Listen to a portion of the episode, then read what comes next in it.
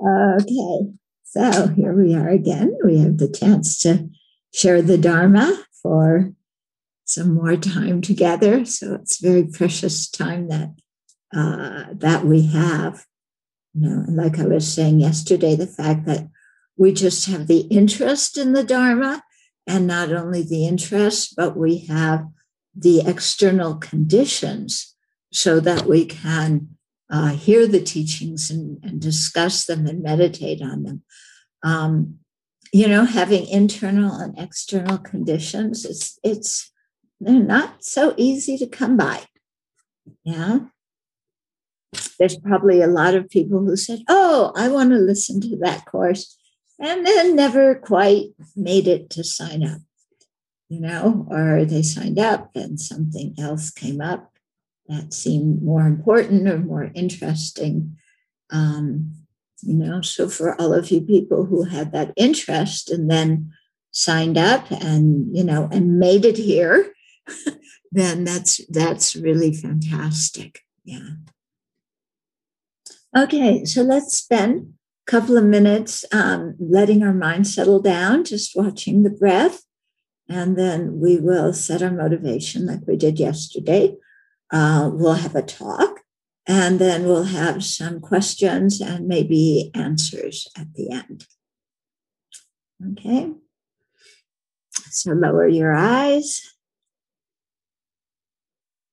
Let your breathing be natural. Don't force it in any way.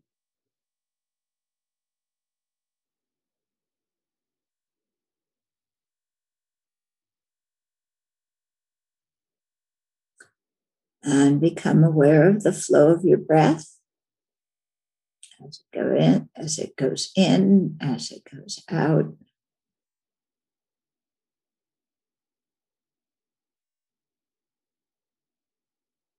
You can focus either at your belly and watch the rise and fall of your belly or at the nostrils and observe the sensation of the air as it passes there.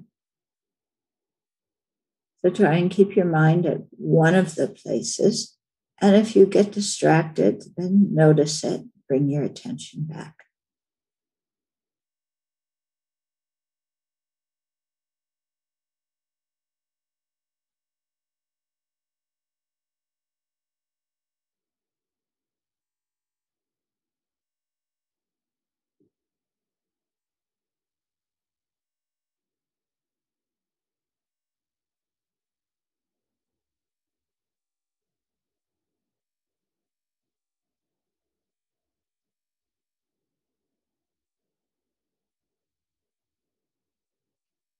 And let's cultivate our motivation.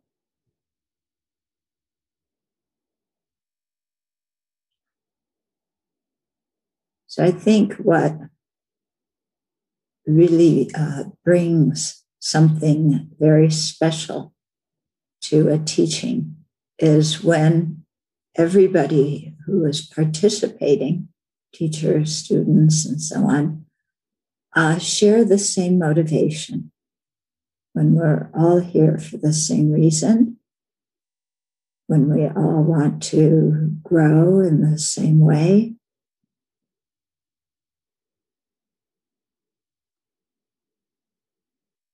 And so I think all of us here admire the Bodhisattva vehicle, admire the qualities of the Bodhisattvas, and even though we may not have actual bodhicitta right now, there's an aspiration to develop it and a admiration for bodhicitta and for those people who have uncontrived bodhicitta.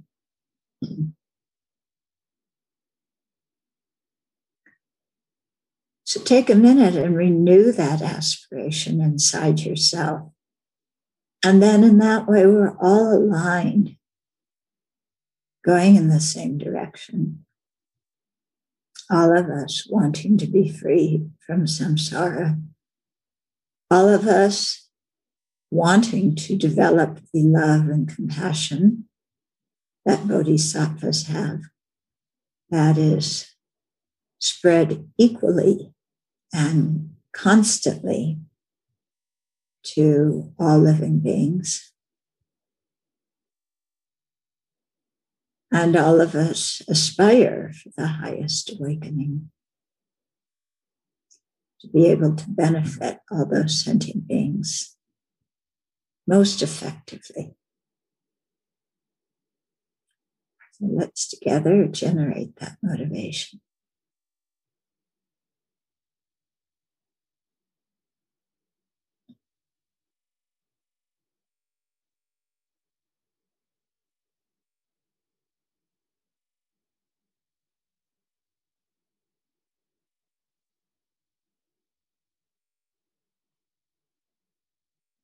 And then slowly open your eyes and come out of your meditation.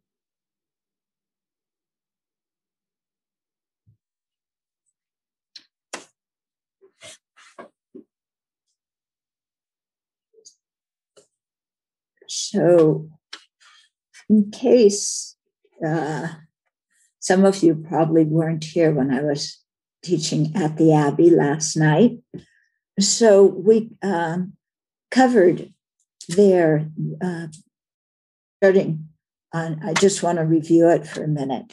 Um, the section just before the one where we're going to start today.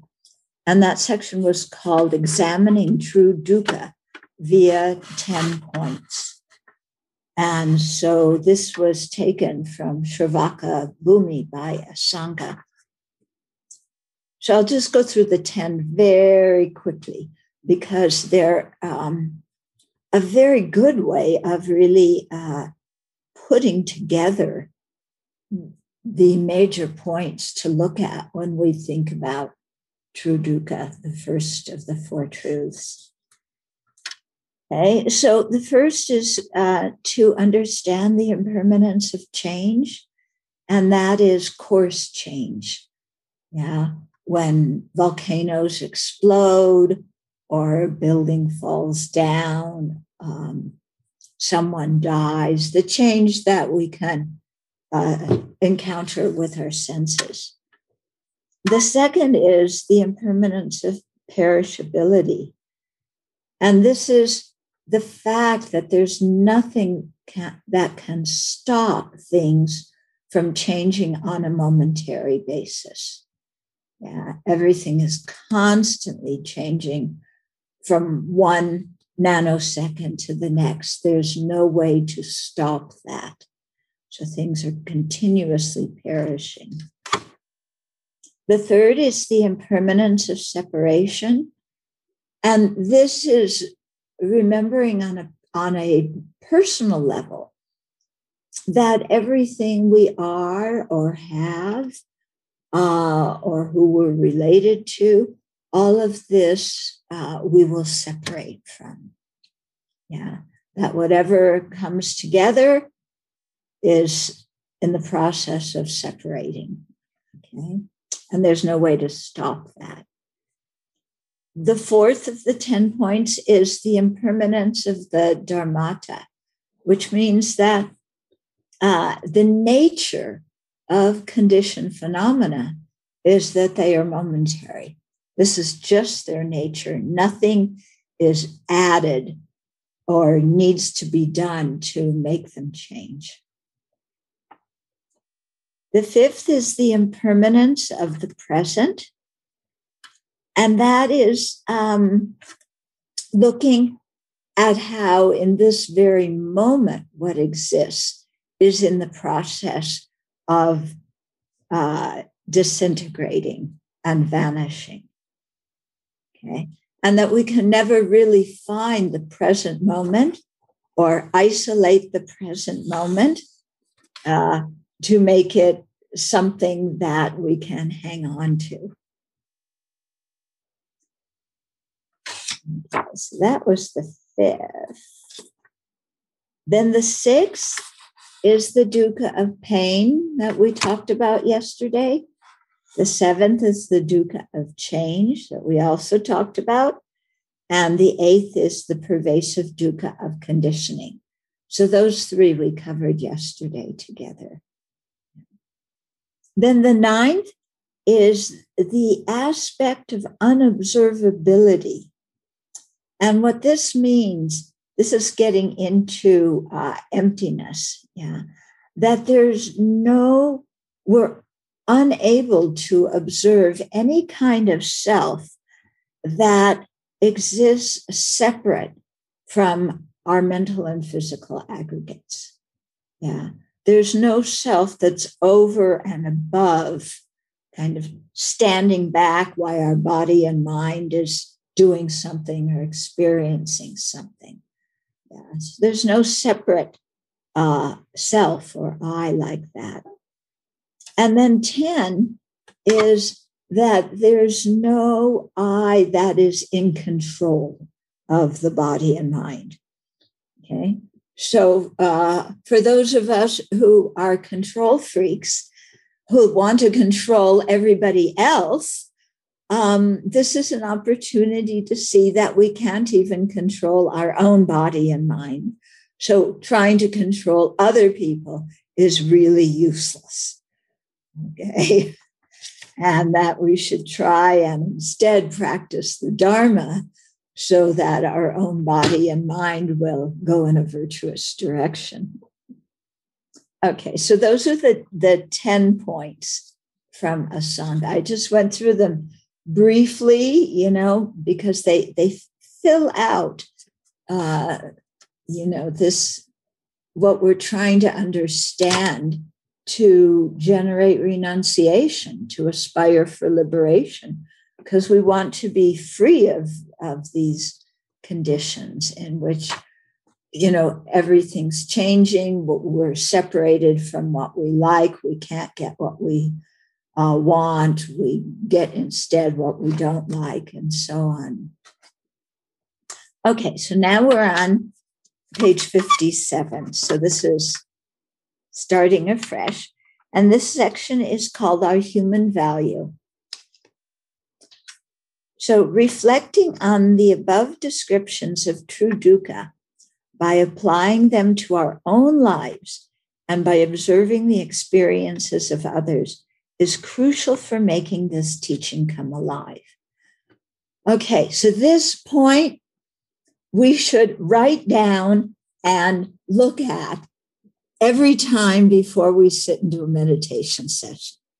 Okay, because the real key to the Dharma coming alive is when we apply it to our own life and when we see what happens to us and what happens to the people around us and what happens in the world.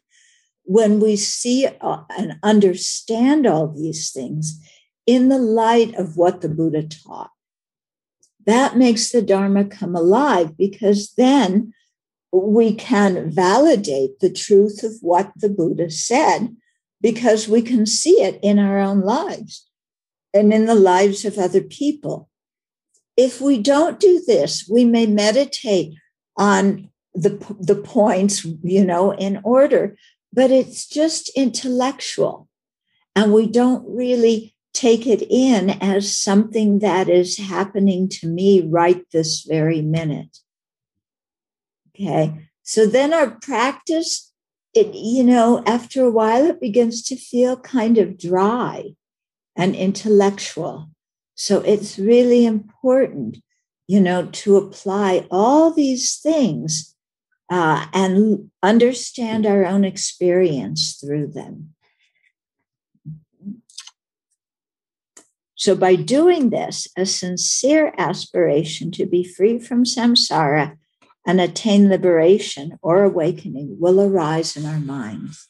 You know, because to aspire for liberation or awakening, we have to want to change. We have to want to get out of samsara, you know. And if we don't understand our own experience as samsara and instead just think, oh, samsara, yes, there are the three kinds of dukkha and the six disadvantages and the eight bad conditions and they exist somehow out there you know, if we look at the Dharma like that, uh, then we're not going to aspire to to change anything. It's really important that we really apply everything to our lives. Um, so then, when we're able to generate those aspirations, uh, they are the become the fuel for our dharma practice. And as our understanding of dukkha gradually increases, so will our faith in the three jewels as qualified spiritual guides. Okay, so how do we generate faith in the three jewels? We think about the teachings, and when we have a feeling of that, that you know how true the teachings are, then we know, wow, you know, the Buddha really knew what he was talking about. He wasn't just going blah blah, making something up. You know, he knew what he was talking about. So this increases our faith. So slowly we awaken to the fact that money, social status, popularity, power, praise, and appreciation, while may be useful in this life, do not bring lasting happiness and instead bring more worries and difficulties. So, this we can see in our life, you know. If we don't have money, that's a problem. But if you have a lot of money, that's also a problem. Okay. If you have a lot of money, then there's people who want you to loan it to them. Then there's scams. Then, you know, there's all sorts of things. Uh, you know, popularity may be nice. A lot of people think yeah, having a good reputation be nice. But then, you know, we have to experience everybody's uh, unrealistic expectations for us. And that's really a drag when you can't be yourself because all these people expect you to, you know, be quite different. Yeah. So these worldly things, they, they seem desirable, but again, you know, they don't really bring lasting happiness. And instead, they can bring a, a whole you know, bundle of problems with them. Okay, we begin to see that chasing these things bring more worries and difficulties. So I, I often use the example of computer hell, because this is a hell realm that I visit not infrequently. Okay. And as soon as you have a computer, you are going to become a denizen of computer hell. Yeah, the computer's supposed to make your life easier, but it always seems to have a knack for breaking either when you're doing something really important or you're in a hurry. Doesn't it? Yeah. So it's like every possession that we think will make our life easier it brings its own set of problems. Mm-hmm. So we begin to see that chasing these things is like riding a roller coaster or a merry-go-round. It may temporarily seem thrilling, but at the end, we're back where we started. So true, isn't it? You know, when you're a little kid and you get on a Ferris wheel yeah. And you think, whoa, I'm going so high. And then you always go back to where you were before. And the same on the merry-go-round. Okay. So, same with a roller coaster, except by that time you're happy to get out of the car. Yeah. Um, so, enduring peace still eludes us. And deep inside, we still lack a stable sense of self worth. Mm-hmm no matter how much luxury surrounds us, how exciting our job, jobs are, how famous we are, or how many people love us, we still are not beyond aging, sickness, and death. True, isn't it? It doesn't matter what your social status, wealth, reputation is You know, we all go through aging, sickness, and death. In response to this predicament, in their confusion, some people self medicate with any number of addictions. Okay, so when we are living our life chasing after worldly happiness, but none of it really brings some lasting security or a pleasure or predictability yeah then we really we fall into depression despair and then we tend to turn to our old habitual ways of dealing with negative feelings. Okay. So, how do we deal with them? Well, some people use drugs, some people use alcohol, some people become workaholics. They work so hard so they don't have to really look at their life we use sex as a way to exit and get some pleasure. Digital games, my goodness. Yeah, how not to think about your life, just go gaming on the internet. Watch TV. Yeah, gambling. And then the all time high shopping. Yeah, what do we do? when there's a sense of malaise and boredom and things aren't right, we go shopping. Yeah. And it doesn't matter what we buy, just the sense of procuring, you know, another head of lettuce. It's like this brings us some relief from our pain.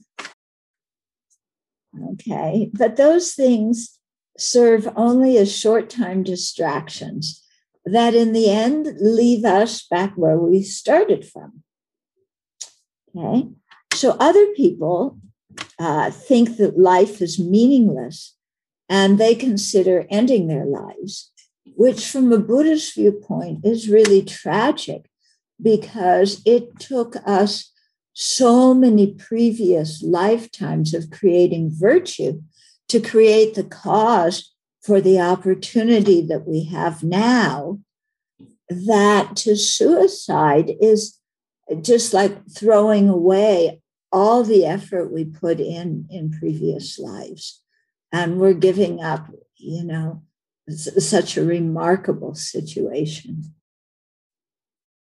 so, ending our lives is very foolish because we all have great potential. We have the potential to become fully awakened Buddhists and the potential to experience reliable joy and fulfillment. Uh, I do prison work, and one of the the incarcerated men that I was writing to he told me at, at some point um, that he was considering suicide. But then when he became a Buddhist, he realized that he would only get reborn and that suicide didn't stop, solve anything. And so he decided to stay alive. And that was a very good choice. What has happened to him since is uh, in his prison, he has started a uh, intramural uh, TV station so that the other inmates can have some educational programs.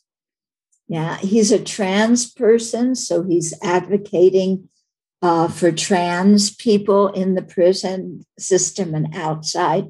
So he's really um, you know, turned his life around uh, and feels that is quite meaningful now. So I was very happy about that. When we analyze how suffering and happiness arise in our minds, we see that they come about from our actions. And our actions are motivated by our disturbing emotions and distorted views. Okay. So, verbal and physical actions, things we do you know, in when we communicate and things we do physically. Yeah, these all have before them a mental action, a motivation, an intention. So the body and, and speech don't move, they don't create actions unless there's an intention. And even for the mental actions of planning something over time, the mind has to move with an intention. Okay. So, first we have the afflictions and the attentions, intentions that go with them. And those produce actions or karma. And then the karma ripens in terms of our experiences. Without even considering past lives, we can see that the more subdued our minds are, the more peaceful and happy we are. That's true, isn't it? Yeah. If our external environment is tumultuous, with inner mental peace, we can transform external difficulties into the path to awakening by practicing the mind training teachings. Yeah? So, if we have the ability to subdue the afflictions in our mind and turn our mind to a realistic and beneficial way of looking at things, then it doesn't matter who we're with or what circumstances we're in. We can find a way to be peaceful and uh, to appreciate the situation we're in. Yeah. When our mind, uh, when our afflictions are uncontrolled, then even if we're in a wonderful environment with kind people and good food and everything we like, uh, we can be still be very miserable. Have you ever experienced that? Been in a beautiful place, you know, or on vacation somewhere, and it's really lovely, and you have good food and good friends, but you're totally miserable inside. Yeah. This is when the afflictions run the show. Mm-hmm when we're able to, to subdue those afflictions, then uh, no, you know, we can uh, experience satisfaction and contentment um, regardless of where we're at. You know, there's some, we will find some way to make the situation meaningful for us. But when our minds are upset, agitated, or obscured, we are miserable even when in external, even when the external environment is fantastic. This clearly shows that happiness and suffering are related to our mental attitudes. Therefore, training our minds is worthwhile. So, by reflecting on dukkha in this way, we become less infatuated with samsara and turn our natural aspiration for well being to nirvana. So, Gyaltse Tongme Zampo's poem, The 37 Practices of Bodhisattvas, some of you may be familiar with it. It's a wonderful poem. Um, so, verse 9 of that poem sums this up. And he says, uh, like dew on the tip of a blade of grass, pleasures of the three worlds last only a while and then vanish. Aspire to the never changing supreme state of liberation. This is the practice of bodhisattvas. So don't stay on the merry-go-round. Don't try and, you know, keep trying to get oil from sand uh, change your aspiration to one that is actually going to be worthwhile for liberation and full awakening. And then, in describing his own spiritual journey before attaining awakening, here's a quote from one of the Pali Suttas. Uh, this is it's a, a little bit long passage, but it's really incredible. So, this is what the Buddha says Before my awakening, while I was still only an unawakened bodhisattva. I too, being myself subject to birth, sought what was also subject to birth.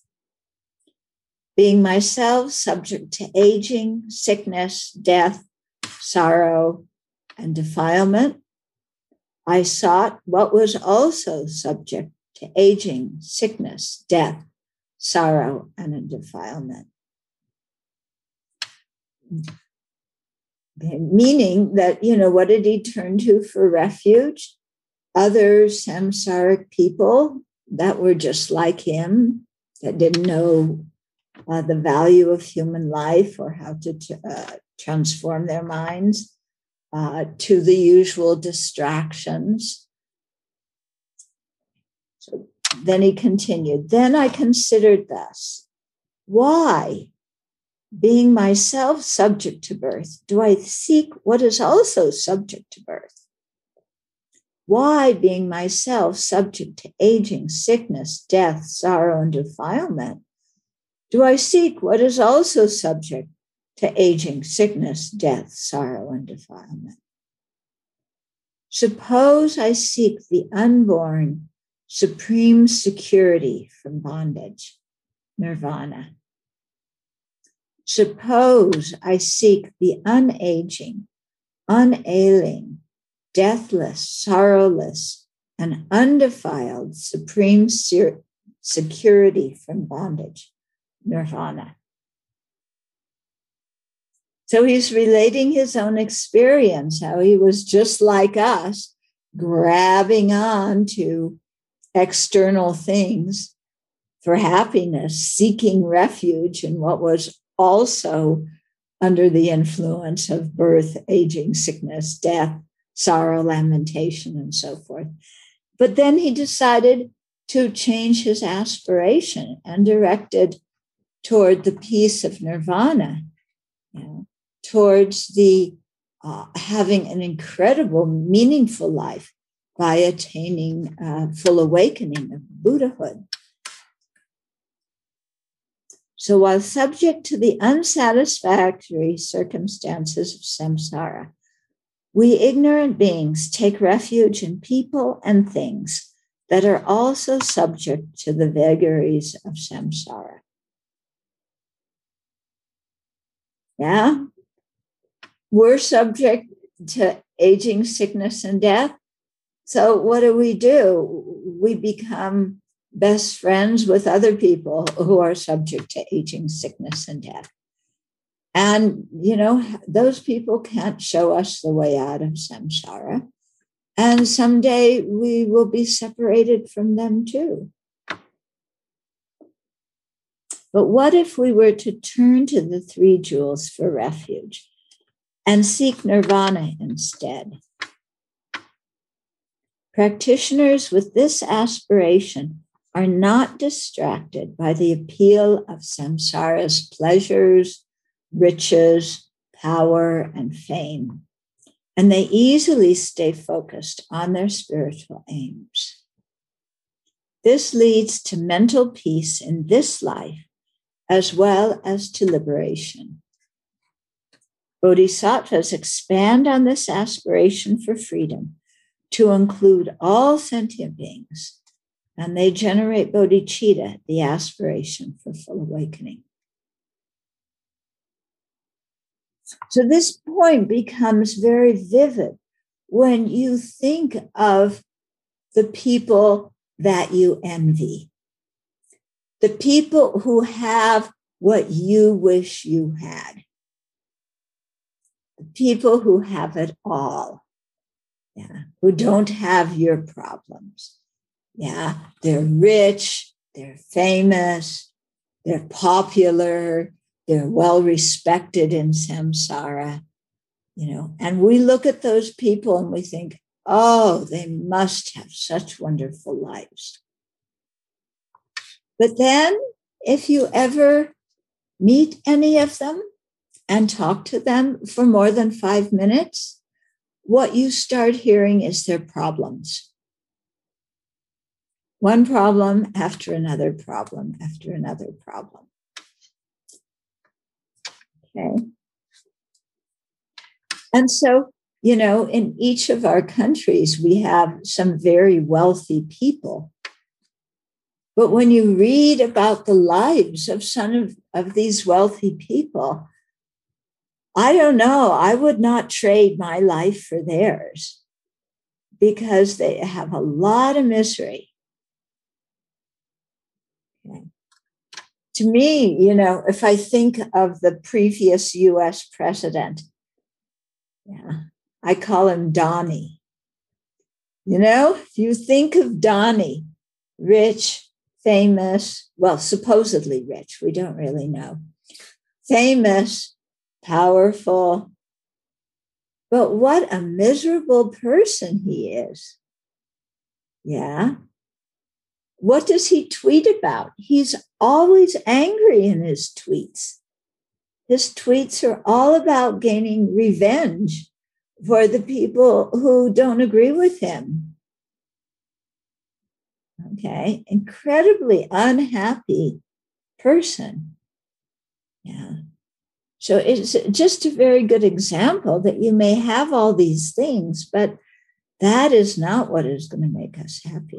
So, lessening our attachment to samsaric pleasures does not mean having aversion towards our bodies, relationships, good food, praise, reputation, and other sense objects. These things, in and of themselves, are neither virtuous nor non virtuous. Okay? So, having money or success or whatever these things uh, they they are just situations or objects the in and of themselves they're not virtuous they're not non-virtuous okay it is our craving for them that creates the problems okay. Because that craving exa- is based on exaggerating their good qualities and then wanting them and clinging to them and grasping to them and you know bullying other people to get what we want or lying to get what we want. Okay. So it's the craving that leads to all the problems and that leads to the creation of non-virtuous karma. So so aspiring for liberation doesn't mean we look at the people in our lives and you know good health and a, a clean house and things like that and say oh you know i'm beyond that i've renounced that no these things are fine they are what they are yeah but we try not to get attached to them. We try not to crave them because attachment and craving create problems. Okay, so the purpose of seeing the things of samsara as unsatisfactory is to eliminate our craving for them, to eliminate our clinging to them, because those emotions keep us bound in samsara. The more we crave and cling to the things of samsara, the more we will continue to take rebirth in the conditions that we have just been learning about and seeing as dukkha, as totally unsatisfactory. So, to live in society money and possessions are necessary. Yeah, being a spiritual pr- practitioner doesn't mean we throw everything away. We can use them without attachment and share them with others in order to create merit. We human beings are social creatures, and our lives depend on the kindness of others. So it's fine to appreciate the people in our lives and be compassionate toward them, but without being attached and clinging to them. So, this is a new way of relating to other people. And it takes a while for us to really understand what it means because we are so habituated to, you know, when we have compassion for somebody, to get attached to them. Or to put it in another way, our compassion arises much uh, stronger for people we're attached to than for strangers or for people we don't like. Okay, so what we're trying to do in our practice is get rid of all this favoritism, the attachment, the aversion, the I want, the push away, and instead, you know, have an equal attitude towards all people and have a, an equal attitude towards different situations in the sense that we don't get giddy with excitement when something nice happens and we don't get deplorably depressed when something we don't like happens. We may still have preferences, but we aren't attached to our preferences. We don't insist that things are always the way we want them. Okay, so there's flexibility in our mind. We can adapt to different situations. Yeah, if the food is the kind of food we like, great. If it's not the kind of food we like, that's also okay. Yeah. You eat it, it nourishes you, tomorrow you don't even remember what you ate today. Okay. And that's certainly much better than getting all bummed out and complaining.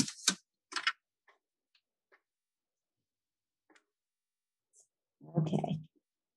So relinquishing attachment to our bodies doesn't mean we ignore our health and neglect to go to the doctor or the dentist. Okay, repeat. This one's important because sometimes people get a little bit weird about this. So, relinquishing attachment to our bodies, yeah, doesn't mean like I feel sick, but well, I'm not attached, so I won't go to the doctor. Or you have a horrendous toothache and you say, well, I'm not attached. There's no reason to go to the dentist. That's not wisdom. That's stupidity you know? If because we need to have a body that is relatively healthy um, because it facilitates our practice. Yeah? So we try and stay healthy yeah we exercise we eat properly yeah uh, but we don't cling to good health we don't um, you know, denigrate our body in any way. Okay. But we take care of it because we need it, but we don't have to be attached to it. And when sometimes we get ill and the doctor can't fix it, then we learn to live with it. Okay. So you know, we learn to adapt to situations instead of having so much craving and clinging and wanting things to be a certain way.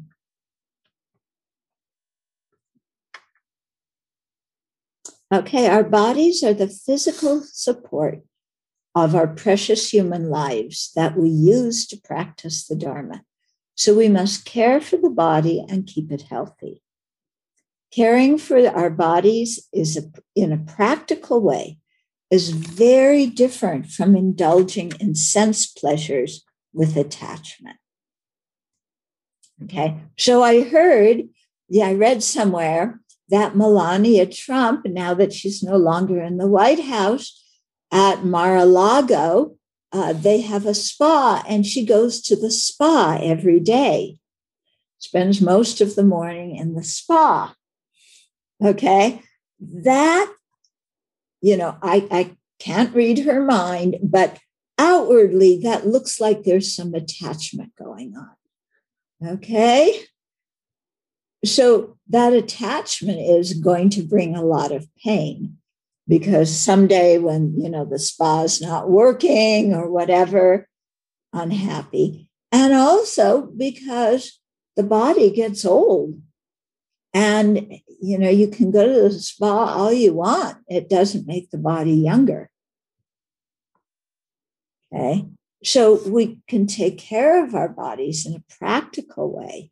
But that's very different than saying you know I have to go to a spa and I have to have, you know, 20 different kinds of vitamins to take every day and, you know, on and on and on. Okay. So, with all of this talk about dukkha, we may mistakenly believe that Dharma practitioners must relinquish, relinquish all of the usual activities that bring them happiness and instead practice extreme asceticism and self denial. So, you remember in the Buddha's biography before he attained awakening, he went with five friends and he practiced, uh, he did ascetic practice for six years. And they say he ate, you know, they ate one grain of rice a day so he got so thin that when he touched his belly button, he could feel his spine. And then the Buddha said, You know, I'm torturing my body and, you know, pretending like attachment to this body is bad. So I'm depriving the body of everything. But you know what? This is not eliminating the afflictions in my mind. And so he decided to eat again and gain his health back so that he could go meditate. And it's at that point then he crossed the river and he went under the Bodhi tree and meditated and attained supreme uh, awakening. Yeah. And so he knew from his own experience that extreme self denial is not the path to awakening just as extreme self indulgence is not the path to awakening. We, so we may develop this uh, idea that, you know, oh, if we're really going to be holy beings, then, you know, we will, we will sleep on the concrete floor. Oh, you know, we will eat uh, one bean a day. We will, you know, we give ourselves this kind of thing. Um, and, and that's not it. Okay. Uh, Lama Yeshe, whenever he saw any of his students at Kopan try and do some kind of ascetic trip, he would scold them. Yeah. And I remember very clearly when a disciple who, because uh, we were living in this building that was a very old uh, building. It was made of brick. So the floor also was made of brick. And all we had was, uh, you know, some um, straw mats that we slept on. And sometimes some people were rich and they could get a, a foam mat that was like this thick. So there was uh, this one man, and he, you know, he was just sleeping on the cold brick. And Lama would sometimes go around and he would look in our bedrooms and check what was going on. And when he saw just, you know, that this guy was sleeping on the brick, he said, you know, you know, what do you think you're doing? Do you think you, you know you're on some ascetic trip to try and look holy, go get yourself a mattress. okay. And so, you know, he wouldn't stand for that when anybody did that kind of trip. On the other hand, when people were self indulgent, he called us out on that too. Okay. So we may fear that there is no happiness to be experienced until we reach nirvana. Because samsara is just suffering. I'll never be happy until I get to nirvana. But this is not the right way to think, okay? In fact, it's important to have a happy mind while practicing the Dharma. So in samsara, although we will not have final happiness that is indestructible, that won't turn into suffering, still it's important to be able to keep a happy mind. Because if our mind is always unhappy and we're always grouchy and discontent and complaining and critical of other people, then it's very difficult to create virtue because we're spending most of our time creating non virtue through having that kind of angry, discontent mind. Okay. I remember when I was living at Nalanda, and uh, Geshe Jampa Tekchok was our teacher there. And, and he would say to people, you know, they would come to him with their problems, and he would say, Have a happy mind. And we would all go, Well, that's why I'm coming to you because I don't have a happy mind. Tell me how to have a happy mind. And in his teachings, that's what he was teaching us. He was teaching us how to have a happy mind. If we practice those teachings, we would have had at least some level of contentment. Yeah. But we thought a happy mind came from, you know, I don't know, outer space or some some other kind of something, you know. that he, he needed to give us some other teaching to teach us how to be happy when that's what he was doing from the get-go. Okay, so as we go deeper into practice, we realize that there are many types and levels of happiness and pleasure. Having food, shelter, clothing, medicine, and friends bring us some well being enough that we can practice the Dharma without being in dire suffering, which would make practicing difficult if we, you know, had no food, clothing, shelter, medicine.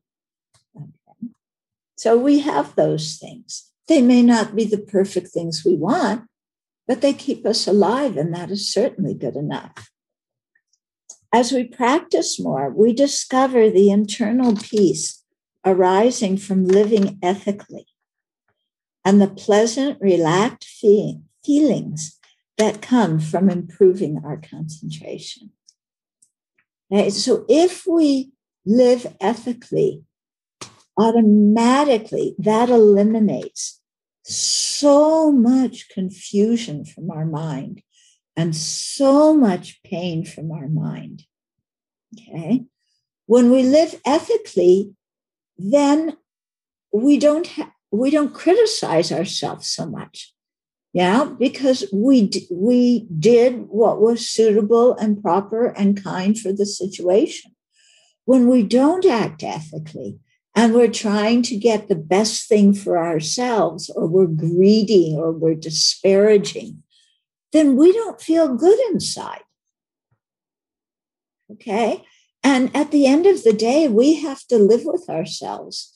And if we don't feel good about our own actions, even other people tell us we're wonderful, that doesn't make our mind happy.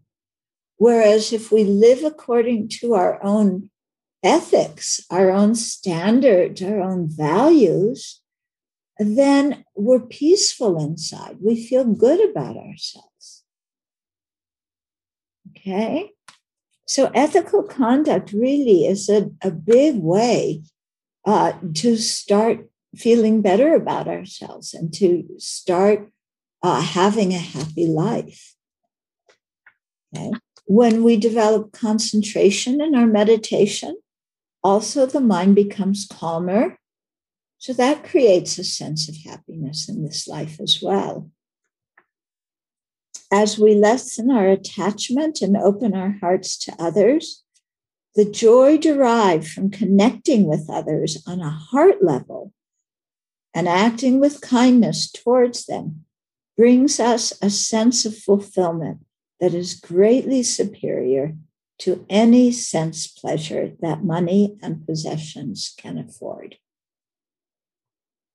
Yeah, when you really open your heart to another living being, yeah, doesn't that bring a feeling in your own heart that is above and beyond what any kind of possessions or object could bring you. You know, I think that, you know, Selena says that we're we're social beings. And I think we derive a lot of meaning in our lives from um, connecting with others. And, you know, when we're able to do even a small thing that benefits somebody else, we feel good. Uh-huh. His Holiness, I, I remember one time at a public talk, he was talking about compassion. And he said that uh, we usually think when uh, somebody's compassionate, that the person who receives the compassion is the fortunate one who's happy. And the person who gives compassion is self sacrificing and maybe a little bit miserable. Okay. But the person who's on the receiving end of compassion is happy. And the Dalai Lama said, no, that's not the way it is. You know, he said, when I'm compassionate, I don't know if the other person will accept my compassion, if they will feel better or not, I have no control over their response. But when I act out of compassion, I feel happy. When I'm able to give something to someone or lighten somebody's load, even a little bit, I, I have a sense of fulfillment in my heart. So he said, when I'm compassionate, I'm the person who benefits the most not the person who's the object of my compassion. And if you think about this and watch your own experience, it's really true. Although most people in the world have intimate, emotional, and sexual relationships, some people choose not to have them. This is a valid lifestyle choice, whether people are Buddhist or not, whether they are monastics or lay practitioners. They are not avoiding intimacy. They prefer to use their life energy doing other things that are more important to them. In short, giving up our addiction to pleasure derived from external objects and people opens the door to experience other types of happiness. So many types of happiness in the world. Mm-hmm. Some people wonder if it's possible to become attached to Dharma and to crave liberation. Okay, the answer is no. Okay, attachment is based on projecting or exaggerating qualities and then clinging to an object. In general, it is not possible to exaggerate the excellent qualities of the three jewels of the Buddha Dharma Sangha, or to exaggerate the ethic, the excellent qualities of liberation or full awakening. Furthermore, appreciation of the Dharma's excellent qualities and the aspiration to attain liberation are very different from being attached to them with obsessive longing or possessiveness. So don't confuse virtuous aspiration with clinging attachment. They're very different. Okay? And don't confuse having making a wise choice with being attached to something. Again, they're, they're quite different. But one of the things that people often get into a uh, misunderstanding that people have is any kind of attraction towards anything means attachment, and that's bad. And that's not what the Buddha is saying. Okay. Attachment exaggerates the good qualities. Wisdom, aspiration, virtuous aspiration doesn't exaggerate good qualities. It knows the good qualities and directs our mind in, in the way in towards what our mind should be directed towards. If someone perchance builds an ego identity, thinking, I am a Buddhist and my religion is best. That person has not understood Buddhism very well. His attitude is not one of attachment to Buddhism. Rather, his mind is afflicted with self grasping and arrogance. Okay? So, as Buddhists, we respect all religions and we see that one religion or one philosophy is not the best for everybody. Why? Because people have different mentalities, different interests, different ways of thinking. Okay. Uh, so, di- what did they say? Uh, different strokes for different folks. Okay. So, um, we accept that people have differences.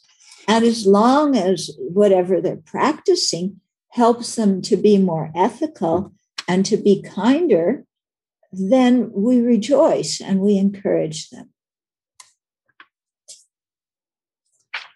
Okay, so that's the end of chapter two.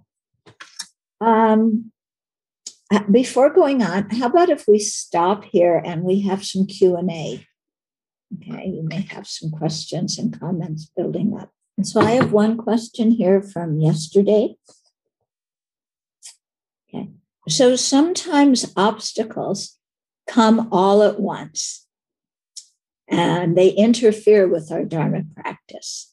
So, how do we minimize them and, and reduce the obstacles uh, getting in the way of our practicing the Dharma? Okay. There's a genre of teachings uh, called mind training teachings. And one uh, important point in the mind training teachings is how to take adversity into the path. Because as beings who live in samsara, we are always going to face adversity. We're never going to have a perfect situation. Why? Because the nature of samsara is dukkha, unsatisfactory. So if we think we have to wait for the perfect external situation and we have to be in the perfect health and all of our relationships have to be perfect eh, before we practice the Dharma, then we will never practice the Dharma because we will never have perfect situations.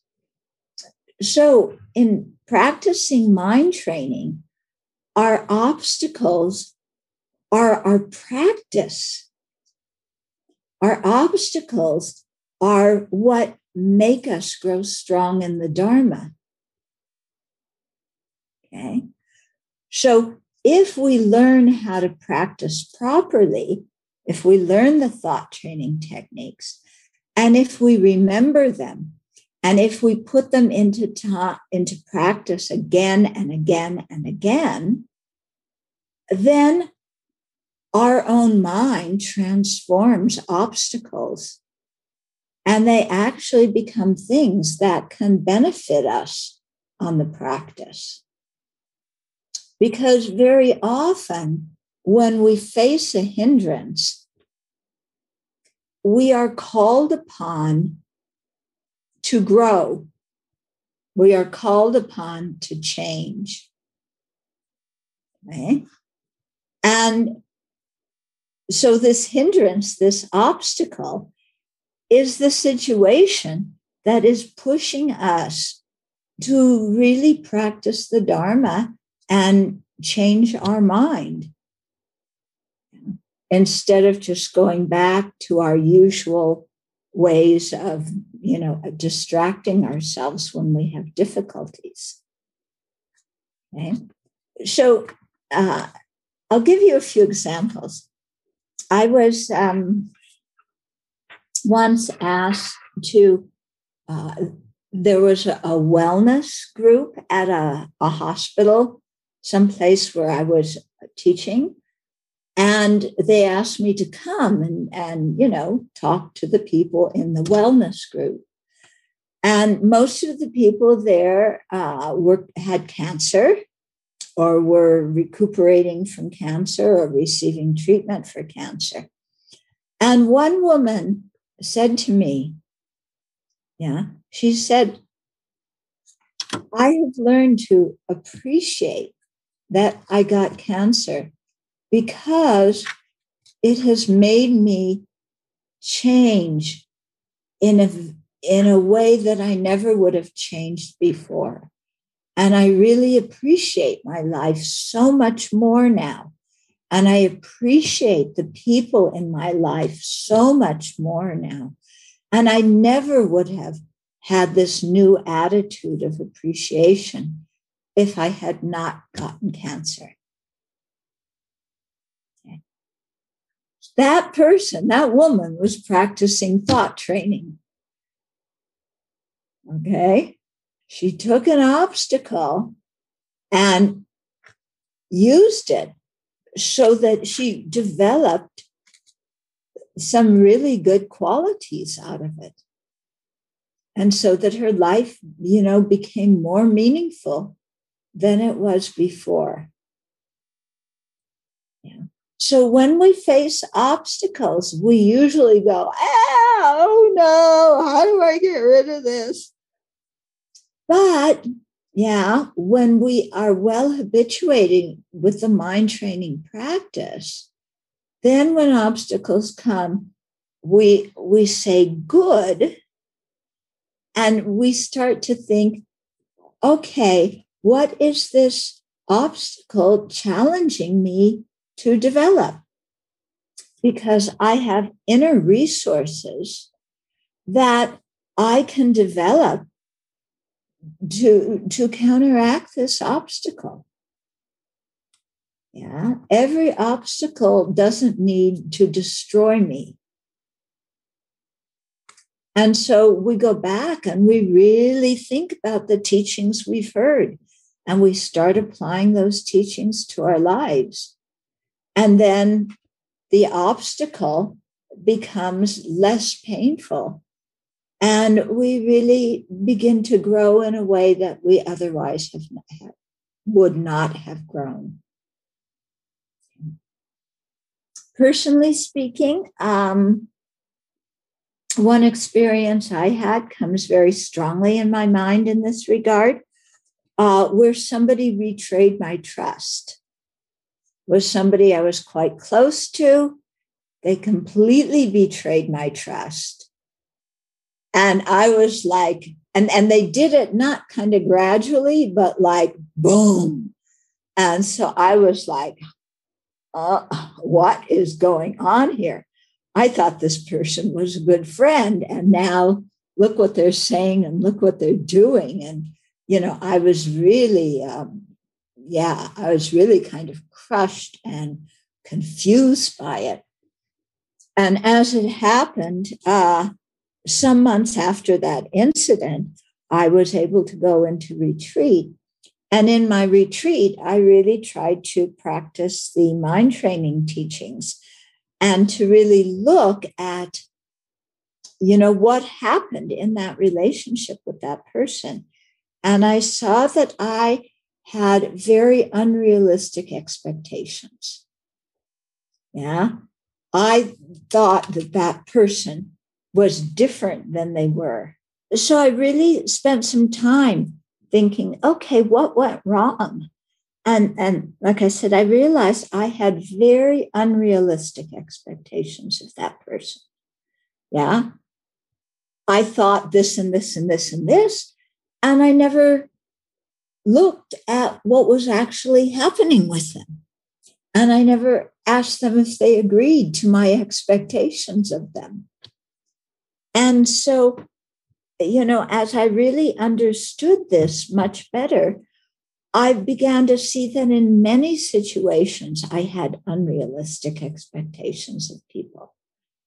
And so it really made me stop and, and slow down and realize I have to let people be who they are and let them, you know, do what they need to be, do what they need to do instead of my always, you know, expecting them and to be this and that and trying to push them into being what I wanted them to be.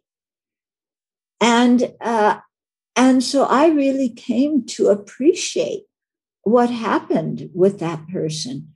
It was incredibly painful, but it really made me grow. And what's interesting you know, as a colophon to, to that situation. Is a year or two afterwards, that person apologized to me. But by that time, I didn't need an apology. Yeah, because my mind had, had really changed. So he apologized to me, and I turned around and apologized to him for having unrealistic expectations. Yeah. So, uh, so there is possible to use our obstacles, you know, in terms of our practice. So very often, uh, what you know, some ways to do that. Let's say you're sick, you don't feel well. Do the taking and giving meditation, the Tonglen meditation, where you imagine taking on the pain of and suffering of others and giving them your happiness and your well being. Um, think, you know, think of um, doing purification. Yeah, because why do we have this obstacle? Because of some negative karma we created. Yeah, so do purification. When we purify, we can't stop karma that has already ripened. Yeah, so the the the karma that ripened is the obstacle you're you're not purifying because it already matured. But whatever karma you have in the future to experience something similar, that that karma you are are purifying. Okay. Another thing that I find works very very well is um, to think, why do I have this obstacle? Uh, because of some negative karma that I myself created. Yeah, because suffering is the result of uh, destructive actions. So, sometime either in this life or in a previous life, I created some non virtuous action. It is now ripening in terms of, you know, this obstacle that I face. And so I'm going to learn from it. And there's a very uh, good text called The Wheel of Sharp Weapons uh, and a commentary on it called Good Karma um, that explain all sorts of karmic relationships. Like when you do this, this is the kind of result that you're going to experience. Or when this happens to you, it's because you created this kind of cause by doing this action. Okay. So it's a very informative text to get us thinking when we have obstacles about the kind of, of uh, action we did in the past that created the karma that's ripening as this obstacle.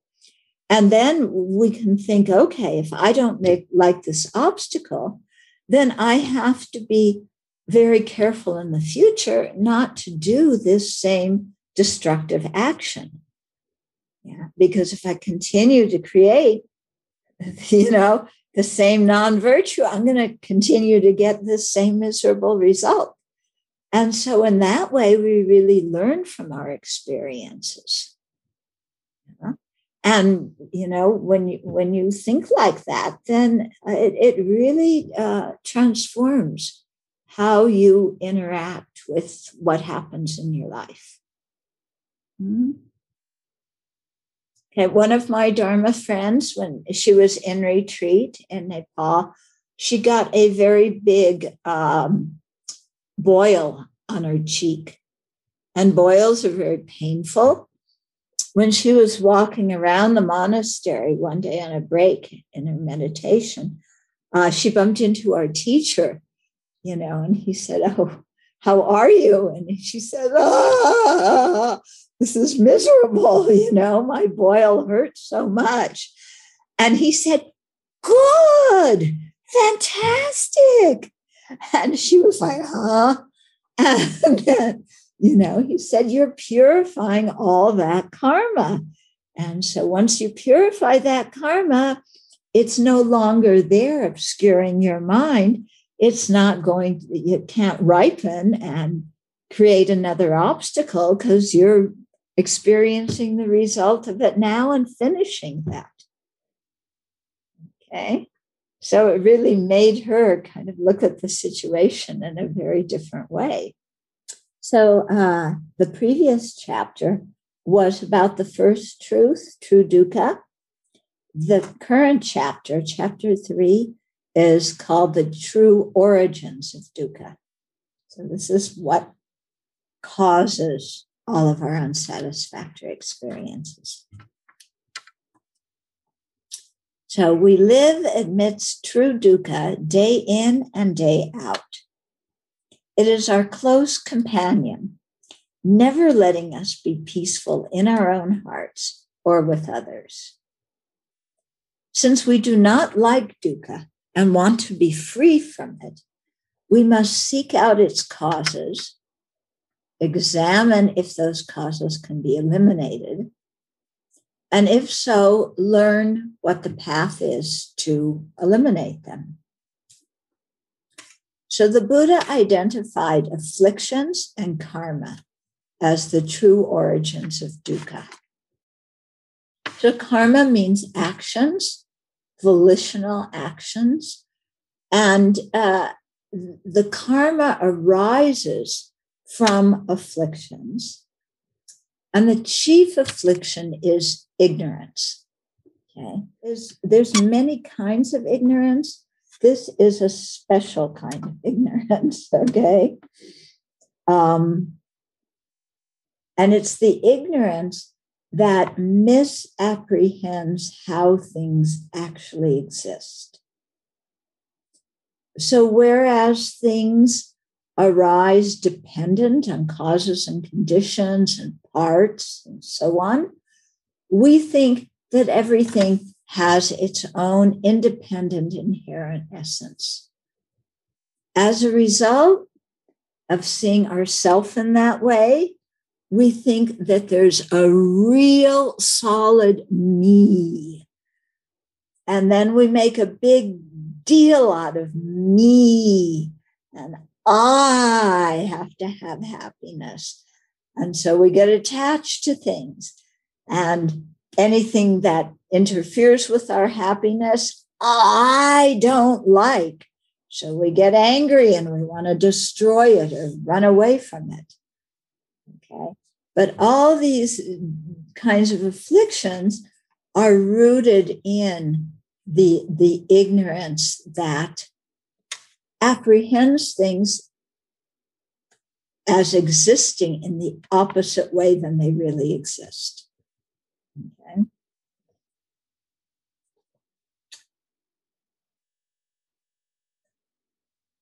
So the Buddha identified afflictions and karma as the true org- origins of dukkha. Karma arises from afflictions, the chief of which is ignorance. In this chapter, we will examine the defilements that are the origins of dukkha. These mental factors keep us bound in cyclic existence and prevent our attainment of nirvana and awakening. So these are the real troublemakers. Yeah. We think other people are the source of our happiness.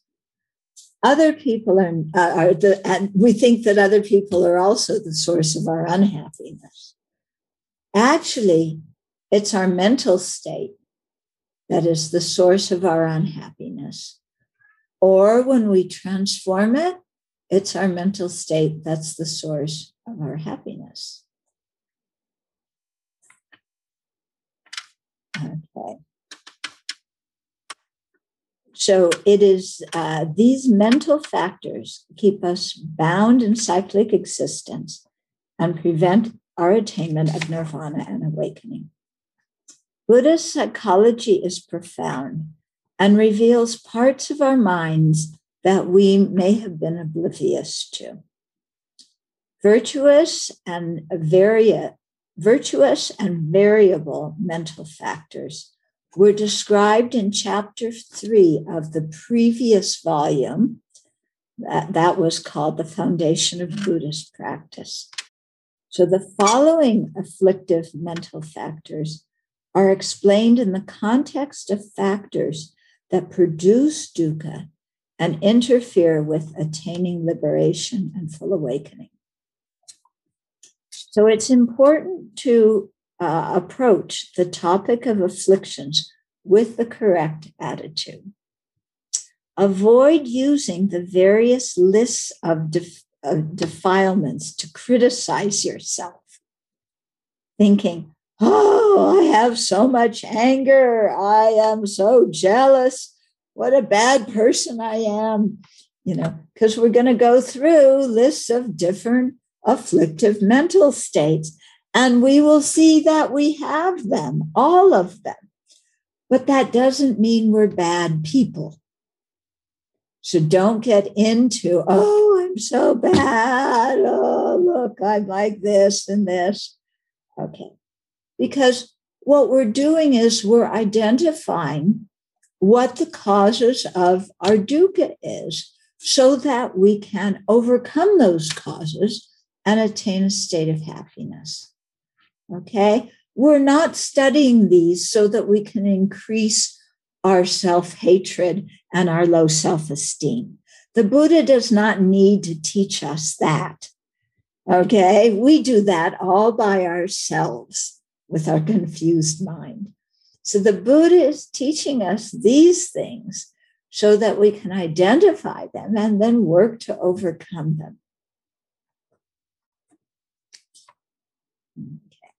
Remember that gaining knowledge about mental defilements gives us the power to free ourselves from them and arrive at a state of true peace. Basically, you know, if we want to clean our room, we have to see the dirt. You know, you can't clean your room if you can't see the dirt. So, in the same way, if we want to clean our mind and purify our mind, we have to be able to identify the, the dirt in it, the afflictive mental states. Yeah. Otherwise, you know, I mean, if you try and, and clean your, your room, but you don't know where the dirt is, you can work for a long time, but you're not going to have a clean room. Okay. So we um, we have the potential to free ourselves from these defilements. So chapters 12 to 14 in this particular volume will discuss the possibility to attain liberation and our Buddha nature that makes that possible. But right now, we have to look at what needs to be eradicated. Describing afflictions is similar to identifying the thieves in our house. Okay, especially when thieves have been masquerading as our friends while all the time stealing our happiness. Okay, so there's somebody in your house that looks so nice. They stick up for you, they praise you, they tell you how wonderful you are. And then you find out that they've basically been siphoning off your money and stealing your stuff and taking advantage of you. Okay. So the afflictions are like that because sometimes when a, a, an affliction is very strong in our mind, we feel powerful or we feel happy. And we think that the affliction is what is giving us power and happiness. And it's not. Okay. It's actually the thief that's destroying our happiness. When we know their characteristics of these thieves, of the defilements, we can catch them, evict them, and lock the door behind them so they can never return. But unlike living thieves that can regroup later, once evicted, afflictions vanish completely.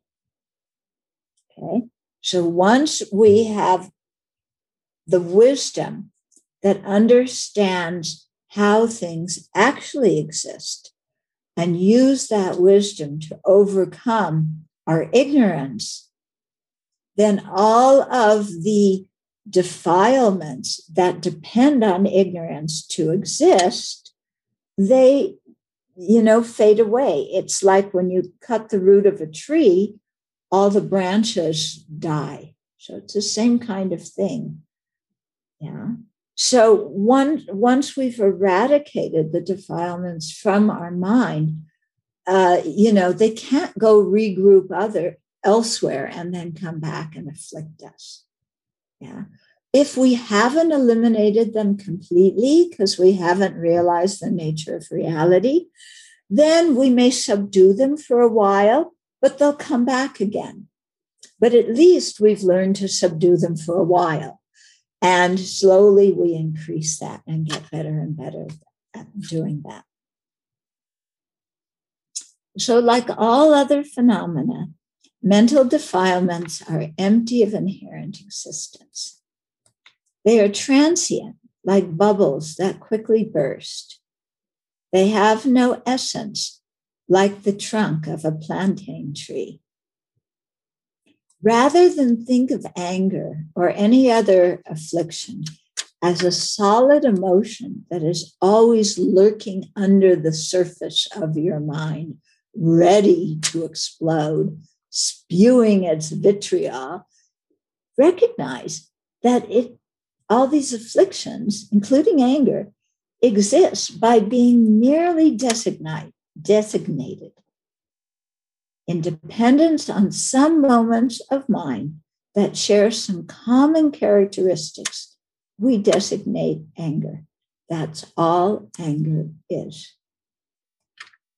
So, this is important because in the West, when we talk about psychology, we often talk about suppressed emotions as if you know the you know here's the surface of our mind we're living our life but underneath you know there's repressed anger repressed resentment repressed belligerence because of what happened in our childhood and all these things are lurking be- beneath the surface and at any time they're going to explode and our repressed anger is going to go blah and dump its lava all over the whole world.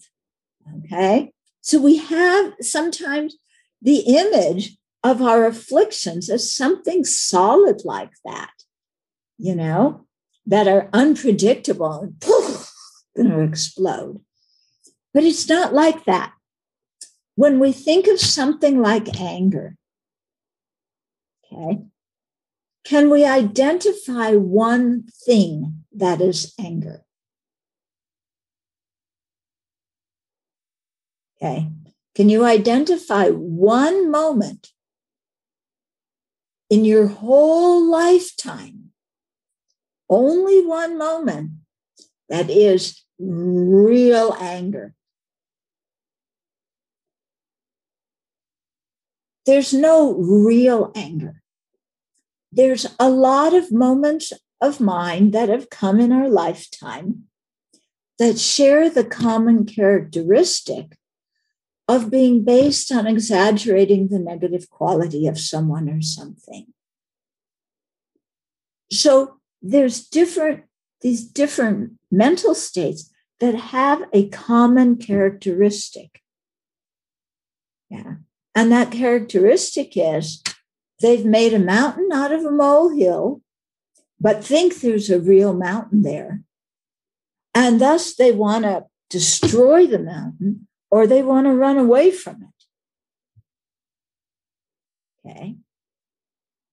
So, on top of all those, or not on top of, independence on all those mental states that share that common characteristic, we give the name anger. That's all anger is. Okay? There's no real inherently existent anger there. It's just something, it's a term that we have designated on several mental states in our lifetime that have that common characteristic. When we see anger in that way, does it give you a whole different feeling about your anger? For me, it gives me a feeling like, oh, it's, it's something, it's kind of light.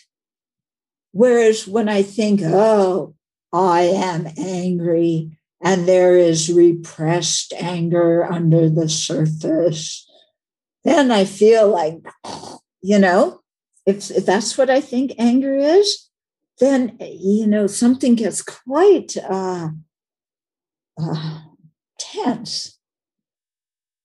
Yeah. But when I think anger, it's basically something that exists by giving a, a name to certain mental states that have a common characteristic. Okay. So try to see your anger as something like that. Okay. Independence on some moments of mind that share some common characteristics, we designate anger. That's all anger is. It's not a monster that is an inherent part of us. It is not who we are we need to view our afflictions from two perspectives. On the one hand, they are the source of our misery. On the other hand, they lacked essence and can be completely eradicated from our mind stream. They are not an inherent part of us. They are not hardwired into some part of our brain. There are many ways of classifying mental defilements. And so in this chapter, we will begin with the six root afflictions, the most prominent group in the Sanskrit tradition. So, this is a good place for us to stop because the next section is quite long. Yeah. So, this is just introducing uh, the notion of afflictions but I think, you know, this last point that we hit, seeing your afflictions as something that has been merely designated on a group of similar moments of consciousness, you know, think about that. You know? Don't think of your anger as like, oh, I've always been angry and you know, I had this horrible childhood and it's still so painful that I've got to be angry and that anger is in my heart and there's no way I can get rid of it. If you say that to yourself, if you describe your pain and your anger like that to yourself, you're going to be really miserable. And it's also an unrealistic view of what pain and anger are. Okay. Try and see it as something different. And uh, when you do, then you see that there's many alternatives, many options in your life. One last little bit to think about nirvana is just this will give you a feeling for what nirvana is. It's not the real nirvana, but it gives you a feeling. For a minute, imagine what it would be like not to get angry, that there was no seed of anger in your mind, so that no matter what people said to you, you didn't get irritated and upset. No matter what people did to you or how they treated you, you would not get enraged. What would it be like just not to have anger? Yeah, just if try imagining that.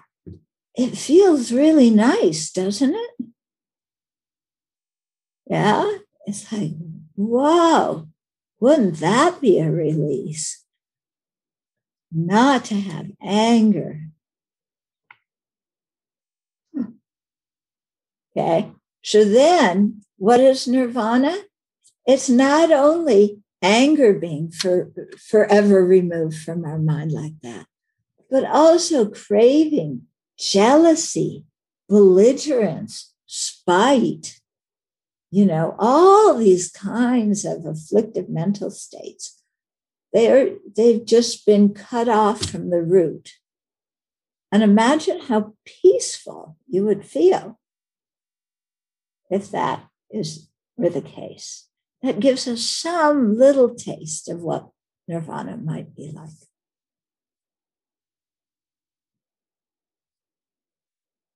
So, with that, let's dedicate the merit